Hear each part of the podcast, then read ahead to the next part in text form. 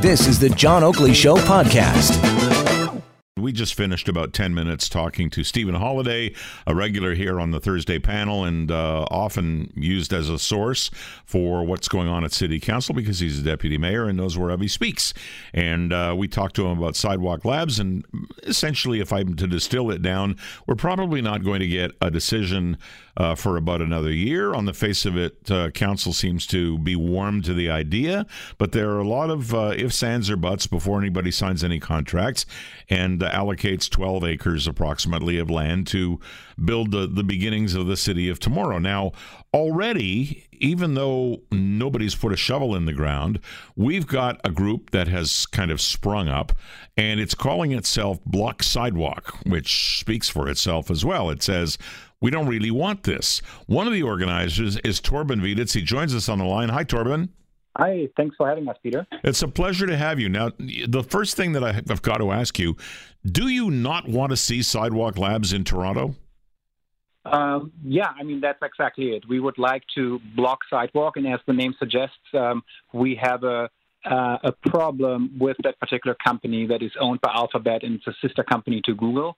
Now, you know, we know uh, who Google is and we know how Google makes its money and what is what its business model is, and we do not like the idea of um, um, translating their data mining into an urban area, into a city, and into our physical infrastructure. So essentially, if I'm going to bring that right down to uh, what everybody can understand as they drive in their cars and move about the city, you're talking about Google, Alphabet's the parent as a trader of information. Yes, data mining, but I mean, in, in simple people talk, uh, they trade in information and they make a lot of money selling information that we willingly contribute to them through search engines mostly, but uh, in all kinds of other endeavors.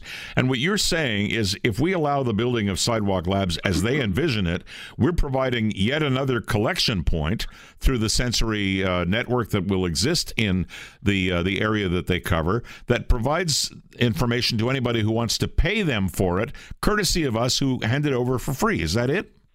Yeah, that's it. And I think, um, you know, a lot of people have raised concerns about the privacy um, issues associated with that. And um, you've discussed it with Stephen Holyday just a few minutes ago. But for us, uh, the, the real issue with this company is really that uh, we don't feel it's trustworthy the way this company arrived in the city of Toronto. Um, and we uh, we know it's been a, a, a, very carefully orchestrated coup to um, grab up to 200 acres of publicly owned waterfront land and to um, to also wrestle away a lot of um, power from um, elected officials and governance bodies that are already set up in the city. And this is something that we know for a while now, since at least the um, uh, Ontario's Auditor uh, General, uh, who released a report in December of 2018 that laid out exactly um, what the problem was with this RFP that Stephen Holyday talked about. You have to imagine that this RFP that was issued for one of the most complex and largest developments in the city of Toronto um, was only live for six weeks.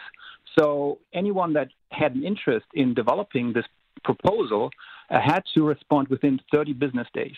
In previous attempts, Waterfront Toronto had allocated six weeks, uh, sorry, 10 weeks for public art and 25 weeks for uh, you know a plain office building, a developer seeking a developer for a plain office building. So responding in six weeks is very much impossible for anyone that didn't have an inside track on this uh, proposal. So the Auditor General report was very careful in putting this in there, um, also showing that the framework agreement that was signed in the end um, by the board of Waterfront Toronto, the board only had one day to approve this entire project. Okay, so um, I'm I'm a radio host, and and yeah. my job is to try to interpret to people in a in a more simplistic way because they only hear it go by once. It's not like reading about it where you can read over and over yeah. again. Yeah. So so I try to dumb things down and put them in simple terms. Now, if I if I that doesn't mean you're you're confusing anybody. What it means is if you take uh, what Stephen Holyday was talking about, and he's listening to us now, by the way. Mm-hmm. Um, he talked about the initial proposal for a 12 acre Sidewalk Labs, uh, call it Quayside development, which we've right. known about for a couple of years and which we've, in some manner or means, I have to say, celebrated. It looked like uh, we down here at Corus Quay were going to get a new neighbor, that it was small enough to be experimental, that it's something we should probably welcome. Although we also spoke to people like Ann Cavoukian, who said you got to be careful about the potential for violation of privacy. So all of these things have been known. Now mm-hmm. it's only two or three weeks since we've all suddenly gotten to know that there, there's more to it than that, that we could be looking at 77 hectares, which is almost, as you pointed out, 200 acres, that we're talking about a huge volume of prime uh, Ontario, Toronto water, uh, waterfront land.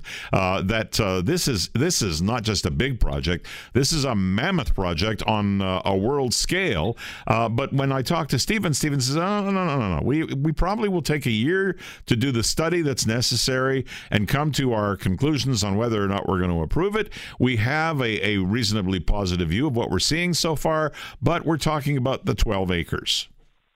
Um, yeah, and this is, uh, I mean, we have to also stress that uh, the ball is still in Waterfront Toronto's court. And um, Stephen Diamond already released uh, uh a, a, opinion piece, like a statement, at the very day Sidewalk Labs introduced its, you know, ginormous plan for the waterfront, um, highlighting a number of key issues, including um, the the scope leap that we experienced here, where this company went from 12 acres to 190 acres, and now insisting that they need to um, first develop part of Villiers Island in order to make it economically feasible to develop the 12 acres that they responded to in the first place, um, among some other things, uh, including, um, you know, a, a, whole range of new um, public-private bodies that uh, um, they envision we should put in place to make this all happen. And that's that's the thing. It's like a project that came from Google that was placed in Toronto through Waterfront Toronto, and no one had ever asked for this. Um, and now this that would uh, be true company, though. Nobody nobody ever issued an RFP for this monster project.